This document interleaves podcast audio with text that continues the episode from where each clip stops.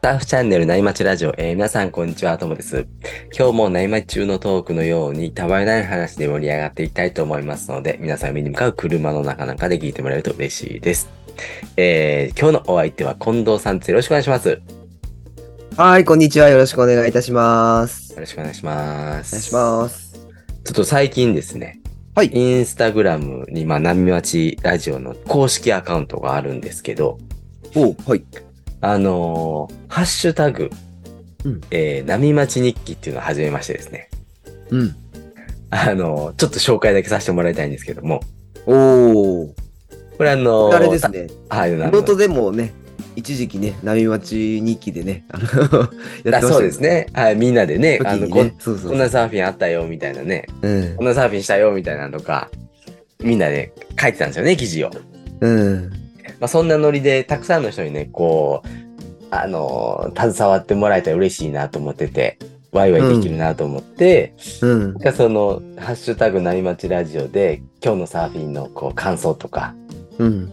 ボードを買ったよとか あれ欲しいなとか、今日は全然ダメだったよみたいなのをこうね投稿してもらえればあのう僕んずっとそのハッシュタグ見てるんで、うん。なんかそれをエピいいのいいエピソードがあったらラジオとかでお話できたらな、紹介できたらなみたいなのを考えてるんですよね。あ、そうですね。そうやってね、こう広がっていくしね、なんはい、かこう、我々もラジオのネタにもなります。 そうですね助かりますからね。あのね、ちょっとね、こうハッシュタグ入れてくれるだけでね、あの、ありがたいです ね。そしたらそうですね、うんはいみんな参加できる感じね。はい。そうですね。今ちょっとまだワイパーツさんだけしか投稿してくれてないん で。うん。 身内だけ。申し訳ないですよなのではいあのちょっとずつ浸透僕もじさゃせあようかな。あうん、僕もちょっとじゃあ、インスタそれで、ちょっとハッシュタグつけてやりた、やりたくな、やってこうかな。 はい。ぜひお願いします。皆さんね、お願いしますね。ははいい、本当に。ハッシュタグ、波町日記ってことですね。はい。はい。じゃあ、ちょっとこう、いつも通り進んでいきたいと思うんですけども、なんか近藤さん、うんライブ行ってきたんですかそうなんですよね。あのね、ケツメイシのですね、リクエストライブっていうのがこの前あったんで、お行ってきたんですけど、はい。これがね、あの、楽しかったんですよね。僕、ケツメイシずっと大好きで、はい。しょっちゅうライブ行ってるんですけど、え何年か前にもね、リクエストライブってやってくれたんですけど、ー、はい。これってね、あの、ファン投票の中で、あの、決めるんですよ、歌を。うん。で、もう1位から上位の方、ほとんど歌ってくれるんですけど、ん。まあね、あの、てつめしってもう、やっぱね、20年以上活動してるじゃないですか。あの我々世代じゃないですかう。ん。でもう、あの、例えば、まあ、まあ、有名なのは桜とかね、皆さん、うんもう絶対ご存知だと思うんですけど、うんうんまあ、あとは、あのーなんだろうな、あのーうーん、いろいろありますね。うん。なんか、ううん何を、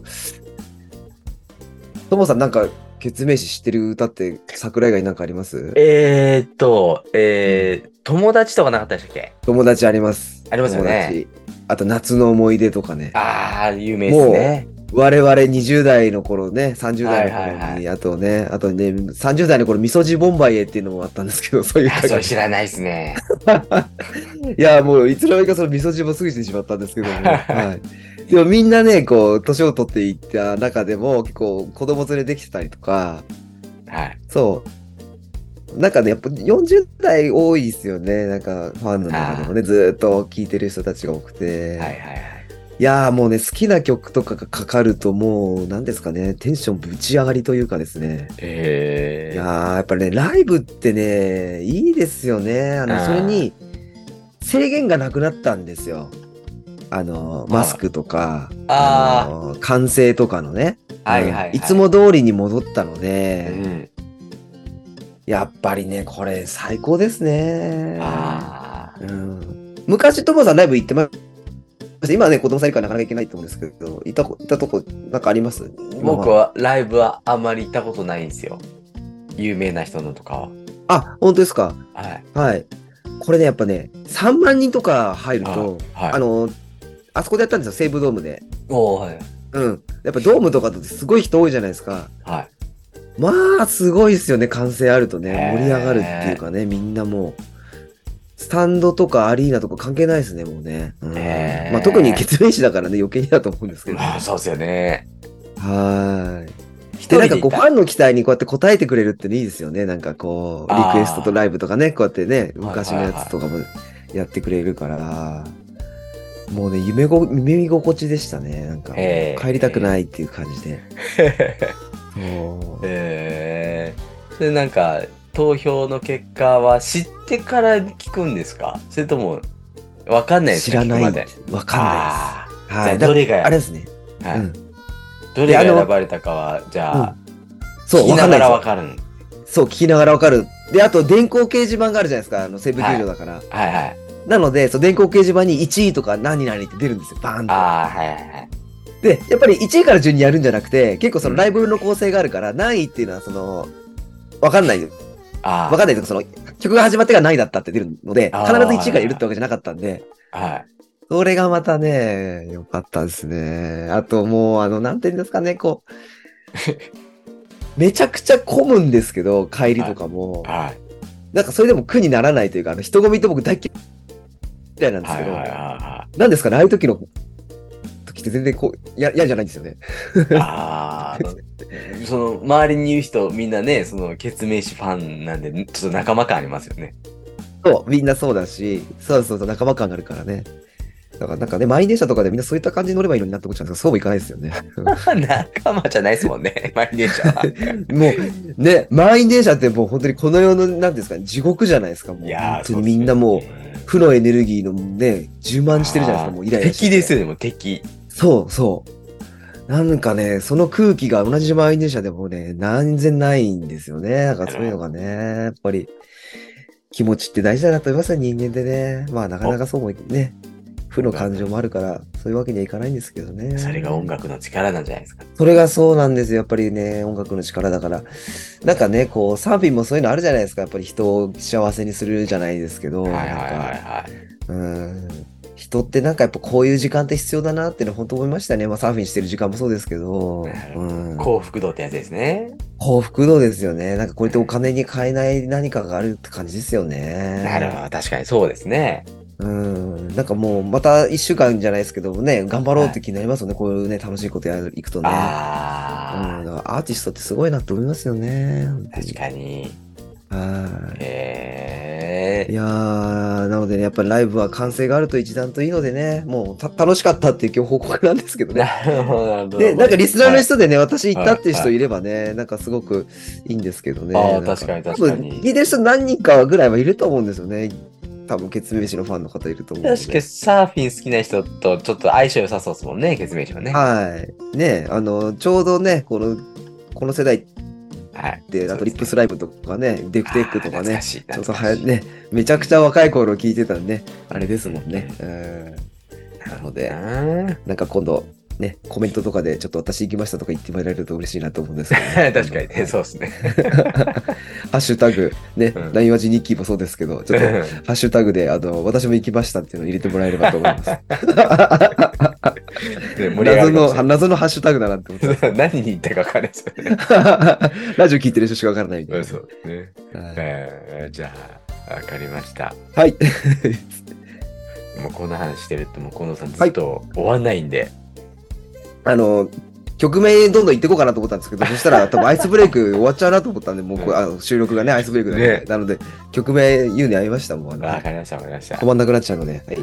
じゃあ、あとから1セット入ってきたんで、そろそろ本題に移りますね。はい。近藤さんの会はですね、大人サーファーに起こる体のお悩みに、えーサーファーズ身体管理学の視点からお答えするというスタイルでお話ししていきたいと思うんですけども、えー近藤さんのね、今日の近藤さんのこうインスタの、えーはい DM にこう質問いただいてるんで、まあ、そこにこうお答えするような Q&A 方式みたいな感じでやっていきたいなって思ってます。はい。またね、こうありがたいことに DM をいくつかいただいているので、今日もピックアップしていきたいと思いますね。はい。うん。で、あの、またね、今回も一つ一つについて簡単にお答えするので、あの、フランクに聞いてください。はい。このサーファー身体管理学っていうのはですね、近藤さんのトレーナーとしての知識と趣味のサーフィンを融合させて、大人サーファーに向けて体の管理の仕方とか、まあ知識というところを整理したものになります。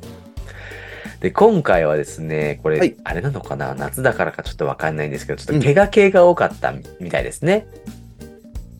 はい、そうですね。ちょっとね、あの、怪我系が何個かあったので、ちょっと、今回、ずっとちょっと栄養系が続いてたんでね、ちょっと挟んでいきたいなと思いました。ちょっと怪我の方もね。はいわ、。かりました。じゃあ早速 Q&A の一つ目からいいきたいんですけども、はい。えーサーフィン中に、えー体に痛みがあった時に、そのままサーフィンをしていい痛みなのか、それともすぐやめた方がいいのか、どうやって判断したらいいですかっていうご質問です。うん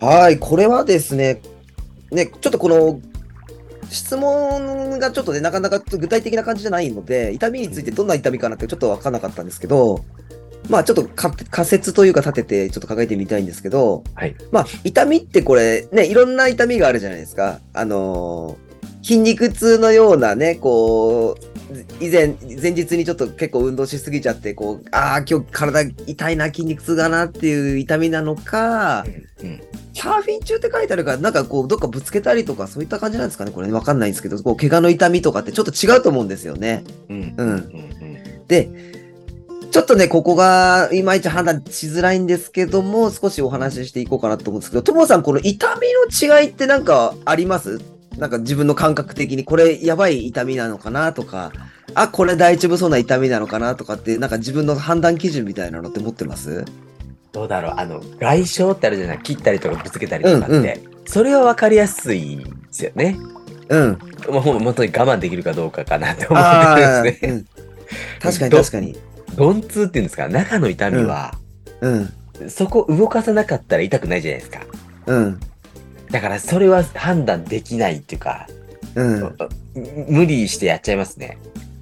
ああ、まあい、いけるかなと思ってる感じですよね。はいはい、うん。で、これね、おっしゃる通りなんですけど、やっぱりこれ、痛みの、なんですかね、これ個人のその尺度の違いもあるじゃないですか。我慢できる人と我慢できない人あっあ、て。はいはいはいはい。うん、これはかなり個人差があって、結局なんか男性より女性の方が強かったりとかしたりとかっあてー痛みってあったりするらしいんですよね。うんううんんうん。で、これって、やっぱりさっき言ったように、なんかこう、アクションした後に、なんか関節とかね、まあ、き切り傷なんかは絶対もうわ血が出てるからわかるじゃないですか。もうこれダメうんダメだっていうのが。で、ねじった時とかでもなんかこう、もう、どうしてもこうし、なんていうんですか、これ無理だっていう痛みって多分自分でわかると思うんですよあ ね。りますね。骨折とかね、切れた時 とかね。我慢できないね。そうできないっていうのがね。うん。で、そこは、まあ皆さん多分大丈夫だと思うんですけど、さっき言ったその鈍痛ですよね。なんかこううん筋肉痛っぽい、あれこれなんか、あれかな、あー大丈夫かなっていう痛みがあると思うんですけど、まあ、これのね、尺度はね、えーちょっとさっき、ともさんと被ってるんですけど、やっぱり、運動、そのサーフィン続けたときに、その痛みがそんなに気にならないようであれば、はいまあ、ちょっとした筋肉のこわばりとかから来る痛みなのかもしれないし、血流循環が悪いところの痛みかもしれないので、これはね、やってもらって多分大丈夫だと思うんですよね。なるほど、なるほど。で、特にね、筋肉痛あるじゃないですか。はい。筋肉痛はもう完全にその動いて少しもう取れるようだったら逆に動いた方が良かったりとかって前ね積極的休養の話もしたと思うんですけどはいはいはい。動いてもらって大丈夫だと思いますのうんでうんうん。ここですねその動いて痛くならないんであれば多分やサーフィン続けてもらっても大丈夫だと思いますね。うんはいはいはいはい。まあね、これ、本当にね、個人の痛みに耐えられる幅っていうのも違ってくるので難しいんですけど、うん。まあ、あの、変にね、肩肘張って、あの、あ足びこ引いてるのに無理にテイクオフとかする必要はないので、 確かにねはいうん、そうそう、せっかく来たからやろうとかと思わないでね、うん。 余計ひどくなっちゃう可能性もある痛みだったりするかもしれないから、確に。確にうんはい、あのここはそのご自分であの無理なくしていただいてあの無理は禁物なのでねはいそんな感じでちょっと運動をまた続けながらでも消える痛みだったらあのそのままサーフィン続けてもらっても大丈夫っていう感じかななんかちょっと答えになってるかちょっとわかんないんですけどそんな感じですかねなるほど、なるほど。わかりました。わかりましたはいうんじゃあ次、二つ目の質問いっていいですか、はいえー数年前に、えーワイプアウトをした時に、ボードにこう鼻をぶつけてうん鼻血が止まらなくて大変でした。ああ。病院に行ったら案の定鼻を、えー骨折してたんですが、えーわあこういった怪我じゃなくてもたまに鼻血が出ることもあるんですが、えーどうし出たらどうしたらいいのかをお聞きしたいです。ってことなんですけど。ああ。これは結構なんかね、お医者さん案件っぽいんですけど。 確かに、まあ、外傷というかね、うん。切れたとか骨折ですもんね。うん。ね、ちょっとじゃあ、あの、僕の分かる範囲で、あの、ちょっとじゃあお話しするんですけども、はい。まあ、これね、まあ、今回ってこれ、この方のその、ね、ワイプアウトした時ってのは完全に鼻ぶつけてるからね、あ,、うんあのお折れてもいるので、うんまあ、どっかこの鼻の中も切れちゃってると思うので、ね、そこからもう多分血が出て止まんなくなっちゃってるので、大変だったと思うんです けど、ねまずね、鼻血の止め方って、まあ、共通してるんで、うんあのー一連の流れでいいかな。うん。あのーしちょっと皆さん、やっていただければいいと思うんですけど、はいまずね、もう鼻血出たら、とりあえず、あの、もう海から上がって、まあ、少し落ち着きましょう、座ってね。 うん。なるほど、なるほど。そう、あの、それすごく大事です。うん、まずはいねや。ー特に男性って、男性僕、僕かもしれないですけど、うん。はい。血見たらびっくりしますよ ね。そうなんですよ。血見た男らビビり性のま方がす。、そう、血がよ血に弱いんでね、あれはいなんですけど、ビビると思うので、うんい一回落ち着きましょう、まず。うんうんうんうんうん。で、これね、皆さん鼻を押さえてもらってもいいかもしれないですけど、このね、鼻のね、硬いね、ところあるじゃないですか。さい先っぽじゃなくて、奥の方が硬くなってるとああ、思はうい。根んですけど。元、根元みたいなとこですか。そうそうそうそうそう、はい。そのところをですね、まあ、親指と人差し指でも圧迫あの、ぐーっと押してあげる感ああ、じ。なるほど、なるほど。うん。で、それをしばらくぐーっと続けてもらえて、まあ10分ぐらい圧迫続けてもらうんですね。ううんん。で、その時タオルかなんかあれば、それタオルでこうね、あのもうに汚れちゃってもいいから血が出てるんでね、あの、押さえてもらって鼻の先をね。はい鼻の先タオルで押さえつつ根元をぐっと押さえる。はいうん。それ10分ぐらいすると、はいまあ、止まるんですよ。ちょっとした出血だったら。ええうん。で、多分ね、鼻折れてたら、その根元こうやって下がった時にぐにゅぐにゅ動くんでね、もう。ー、怖い。あの怖いですよね。でもほん、それ、本当に、お医者さん行った時にはそれ直すためにグキってやったりするんで、 あの、ただそれはお医者さんの仕事だからやんなくていいと思うんですけど、 い見てるだけで痛くなりますね。いいですよね。戻さなきゃいけないからね、そう。なんですけど、うんこれで結構ね、ワイパーだと結構な、皆さん何人かいると思うんですよ、経験のある方、多分、お折れちゃってる方ね、うん鼻。うんうんサッカーなんかだとよくあのヘディングで頭ぶつけられちゃったりとかするとなるんですけど、うん。で、これね、必ずね、あと共通点、横にならない方がいいですね。あ、そうなんです。うん。そう、横になると、この血がね、喉の方に行っちゃったりするので、はいはいはい。で、それがまたね、あのー胃の方に行ってね、あんまりよ良くなかったりするんですよね。おお、そうなんですね。そう。で、大体ね、これ、鼻血のね、もう本当にほとんどのものっていうのが、この血は、その、大体この鼻の穴の、大体先、先っていうか、この、ま、末端の方のところが切れている血管からだと思うので、本当にこれ、血が出てるんですと、高い方を押してあげれば、絶対、ね、皆さん血は止まるようにできているので、うんうんうんまあ本当に10分かけてそれでも止まらないような大出血だったら、でも本当にもう救急車案件なんで、うんうんうん。あの、躊躇なくもう本当にすぐに病院行ってもらえばいいんですけど、大体のぐらいだったら10分ぐらいで収まるんで、鼻血っていうのは。うん。そうなんですその辺、大事ですかね。うんそう、で、あとこの方おっしゃる通り、怪我じゃなくてもたまに鼻血が出るって書いてああるん、あったじゃないですか。はい。で、これってね、結構アレルギーから来て、こう、粘膜切れちゃったりとか、あと花粉症の時鼻噛みすぎちゃうと結構切れちゃったりして、ちょっとした鼻血になったりってあるんですよね。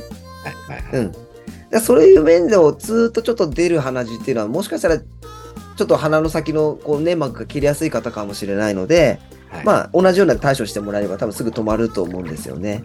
あーなのでまあ、そんなに気にしなくてもいいかなっていう気がします。で、まあ、折れてる場合っていうのはもう鼻も腫れてくるので、もう、はい相当痛いと思うんで、 まあ、あの、ぶつけた時っていうのは多分その骨折だけ気をつけてもらうっていうかね、あの、判断してもらえばいいと思うんですけど、あとね、もう一つなんですけど、本当に訳もなく、なんかこう、なんです毎毎日じゃなくてもこう、数日に1回とか鼻血がよく出るようになっちゃう、なったんですよとかっていう方も、まあ、うん中にはいるかもしれないんですけど、うんちょっとそうすると逆に違った病気の可能性もあるので、うんこれはもうしっかり、あの、お医者さん行った方がいいかもしれないですね。うんうん。ちょっとした鼻噛みすぎていって鼻血が出るとかってあったらあんま気にしなくていいと思うんですけど、うんうん何にも本当に作用ないのにずーっとた鼻血が垂れてくることが最近頻繁に多くなりましたとかっていうのは、はちょっとね、違った病気の可能性もあるので、はい、ここはね、ちょっと、お話しした通りに、大丈夫な鼻血とそうでない鼻血っていう境界線だと思いますので、うんうん妙に続くだったらちょっとお医者さんに見てもらうっていうのがいいかもしれませんね。はい、そんな感じで、答えになってるかちょっとあれですけども、はい、そんな感じですかね。あじゃあ落ち着くってことですね。そうですね。あの、本当にぶつけたときはまず落ち着いてください。わかりました。あの、それはもう、あの、怪我だと思うので。はい。うんですねじゃあ、続いて3つ目いきますね。はい。えーダイエットと体力を戻すためにウォーキングを始めたんですけど、おこう歩き方について気をつけるポイントを教えてもらいたいです。ちょっと待ってくださいああ。はい、これ、まあ、ともさん、なんか自分なりに歩き方のコツとかってなんか連想でできますかまあなんかイメ正しいなージですけど、えー手を振って、胸を張って、うん。なんかそんなおう感じがしてます。あ、もう、うん、30点ぐらいですかね。いやいや、まあまあ、これね、いろいろ歩き方って、ほら、いろんな本とかも出てるんで、まあ、それ見てもらえればいいかなとは思ったりはするんですけど、うんまあ、ポイントとして前にね、ちょっと靴の話もしたと思うんですけど、はいあの、普通の、普段のね。で、これはい靴もね、皆さん大事なんで、ウォーキングするって決めたらね、あの、前言ったように、ちゃんとかかとがしっかりしてる靴と、まあ、あの、しっかり紐を結んで、あの、足が遊ばないようなね、そういった靴をちゃんと履いてもらうっていうのが大事になってきますよね。はいはいはいはいこれがまず大事なことと、あとね、ウォーキングってね、やっぱね、体にすごくいいって言われていて、6000歩とかぐらいでも毎日いいので、そのぐらい歩く人の方が、なんかいろんな病気にもかかりにくいっていう、これ科学的なその研究が世界中で出てるので、はいまあ皆さんサーフィン行けない週とかは、ちょっとこう、ウォーキング少ししてあげるだけでも体にはいいので、はいうん、していただければいいですし、まあ、あとね、こうやってダイエットを始めたっていうことなので、まあ、あのー定期的に続けていただければね、あの、カロリー消費も多くなりますから、まあ、ウォーキングだけっていうので、ダイエットできるかっていうと、やっぱ食事もね、いつも言ったようにしなきゃ、制限ちょっとしないと痩せないとは思うんですけど、いろんな面において、ウォーキングって体にいいと思いますので、続けていただくっていうのが大事ですね。うん。で、歩き方なんですけど、そのフォームなんですけど、まあ、あの、腕を振るっていうのは、そもさんすごい大正解なんですけど、うん。これね、割合があるんですよ、腕振りの。うーん。うん。で、これね、腕をこう振る動作、今一緒にしてしてもらってもともさんいいと思うんですけど、こうはいウォーキングしてる体でね、はい。この時に腕の振りっていうのが、どっちかっていうと大きく振るのは大事なんです。ですけど、前が3で、はい。後ろが7ぐらいがおすすめです。へえ、後ろの方大きくなんですね。はい。そう、そうすると、後ろに振ることによって肩甲骨の背中の筋肉しっかり使えるんですよね。はいはいはうん。そうするとやっぱりカロリーの消費も大きくなるんですよ。い。うん。で、これね、前に振るの大きくなっちゃうとね、猫背になっちゃうイメージありませんああ、ありそうです。。うんん。で、特に皆さん普段猫背の姿勢多いじゃないですか。うん、多いですね。あの、固まっちゃっててデスクワークとかで。はい。だからね、意外とね、皆さんこれ歩いてみるとね、猫背のまま歩いちゃってる人結構多いかもしれああ。ないですよ。腕振りが前にしちゃってて。うんうんうん。で、これね、うちの前もね、結構ウォーキングしてる人結構いるんですけど、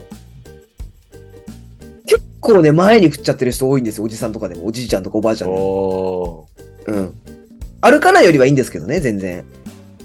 このね、腕振りだけ考えるだけでも、だいぶ違ってくるし、姿勢も良くなるんですよ。後ろに振ることによって。胸張るじゃないですか。ー。はいはいはいは自い。然とね。う。うんん。で、猫背が治ると、自然にこうやって歩いて、後ろに7割振っていると、姿勢が良くなる分、お尻の筋肉も使いやすくなるんですよ。後ろに足が振りやすくなるのへで。え。これやっぱ前かがみだったら足なかなか振りづらいじゃないですか。足の後ろに。はいはいはい。そう。だからね、腕振りをしっかりす後ろにすることによって、足の歩幅も上がってくるので、はいこれね、すごく大事ですね。うん。なるほどね。はい。こ歩き方こ、ポイント、一つね今日、なな73と思ってください。あの、3割が前で、後ろに7割振るっていうこと。で、あとね、歩くペースも、だいたいちょっと息が上がるぐらいかな、いいかなって、ちょっと早歩きぐらいの方が、うん、はい。ダイエットとかを考えるんであればね、いいかなっていう気がしますね。うんうんうんそうすると、ちょっと中等度って言われるぐらいの運動強度になるから、うん。あの、脂肪燃焼にとってもいいかなっていう気がしますね。まあ、へえ。歩いていてちょっと軽く息が上がっても話すことはできるぐらいの感じですかね。うん。もうあー話しかけないでくれ、はあはあずいずいするぐらいだと、 ちょっとあの運動強度強すぎちゃうかなっていう気はするのあー なで、るほど。うん。へーでも本当、に毎日でもいいので30分ぐらい歩く習慣つけてもらえるとね、結構いいかもしれないですよね。うんうんうんうん。やっぱウォまーあキングっていいんです仕ね。事ね、都内だと歩く人多いと思いますので、うんそうそれはそれでいいかなっていう感じですかね。わかりました。うん。で、あの、ウォーキングって、これね、歩く人間、ね、人間として本当に大切なことなので、はい。まあ、あの、サーファーの人はね、体力が一般の方よりはあると思うので、あんまり心配ね、し毎日歩かなくてもいいとは思うんですけど、うんやっぱり歩ける距離ってね、やっぱり年齢のあれにもなるので、いっぱい歩ける人ってやっぱり若い人が多いと思うので、うん。はい。ぜひみな、皆さん、もしサーフィン行けない日が、週があったら、ちょっと続けてもらってもいいかもしれないですね、歩くのね。はい。あーまあ、サーフィンしてるとね、なんか週に1回とかはい、月そんにな1感じです回かね。運動するんですけど、うん。やっぱりそういうスポーツの趣味ない人って、あれですよね、本当に運動する機会をこう、収自穫分がないでからね設けないとね、はい。いけないですよね。はい。なので、本当にウォーキング大事なので、で、どこでもできますしね。うん、うんなので。まあ、今ね、こう、暑い中はし歩くのちょっとあれかなと思うんですけど、だんだん涼しくなってくると思うので、はい。どうしてもね、大人確サーファーの方はね、運動不足になりがちになりますから、はい。かなかに。なかね、はい、してみてください。はい、わかりました。はい。じゃあ、最後の質問なんですけども、えー、ズバリサーフィンだけしていれば太らないですかどうなんです かトモさんどう思いますかなんかこれ取結ら構ないでしょこういうねダイエット系多いんですよね、質問ね。うんはい。太らないですよ、サーフィンだけしていれば。はい。えー、半々ですね。正解、正解。はい、もうこれそう、あの本当にね、サーフィンってすごく体の代謝も良くなるし、あのはいかなり中等度のスポーツなので、あのね、運動もね、すごく運動量も多いので、本当にサーフィン、本当に定期的に続けてる人っていうのは、なかなか太りづらいと思います、逆に。うんうんうんで、逆を言うと、サーフィンこんだけやってるのに太っちゃうっていう方はう、ん食べ過ぎです。うんうん。 そこですよね。。間違いなく。はいなので、これは、あのー丸でもあり、×でもあるんですよね。うんうんはい。うんうんなので、あとサーフィンのその頻度にもよるかもしれないですね。あ本当に月1回とかだったら絶対太るかなって気はしますーし、うんもうね、ローカルの方みたいに毎日入れるとかってね、あのもう1週間のうちに4日ぐらい入ってるって方は絶対太んないと思うんですよね。太る人、それで太る人いる、まあ、うん、それで太るって人はやっぱやっぱ食べてると思うのでね、あれなんですけど。 そうですよね。はい。であとはね、そのサーフィン、ね、3時間やるのか、2時間やるのか、1時間やるのかでもね、うん運動量も違ってきますから、そうう。んこれはまあ、あのー本当に間違いじゃないと思います。うん。取らないとは思います。やっていれば、サーフィンだけしていてもね。はい。なんかサあとーはフィン、うあんサーフィンあっとどうぞて、あのー、まいやってる時間もそうなんですけど、なんか家からサーフボード出して、うん海まで行って、で、着替えて、そのね、海入るまでこうう。ん持って歩くじゃないですか。あ、波チェックしたりとか、け結構なんかこう、バタバタしてますよね。体を動かしながら。はい、そうですね。間違いないですね。あのね、ローカルの人は逆にそういう自転車で行ったりとかしますしね。はいはいはいはい。そうそうそうそう。あと、閉鎖裏とかだと結構歩きますしね。ありますよね。駐車場からね。うん。うん。結構あれ、ミッドレングスとかだと重いからね、結構いいいや運動 になりますよね。はいうん、なんか。そうだから、そういった感じで、一般の人に比べたらね、サーファーってそういったいろんな準備とかするだけでもね、運動量ありますから、日常生活の中でもね。ねえ。うん。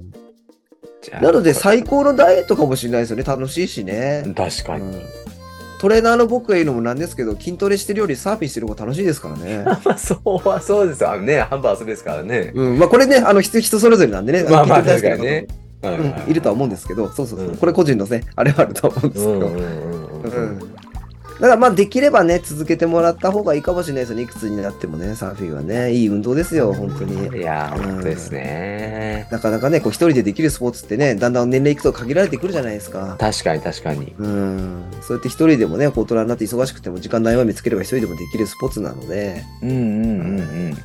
うん、いろんな意味で体にとってもいいですからね。はい。確かにな続けてみてください。なんか、ゴルフとかって、ゴルうんフ打ちっぱなしがあるから、うん、やりやすいじゃないですか、都内で。うん。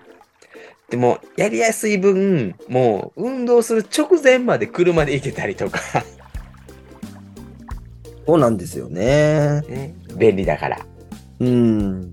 結構そういうスポーツもあるんですけど、なんだかんだサーフィンはガチャガチャしてますもんね、前後に。そうですね。はい。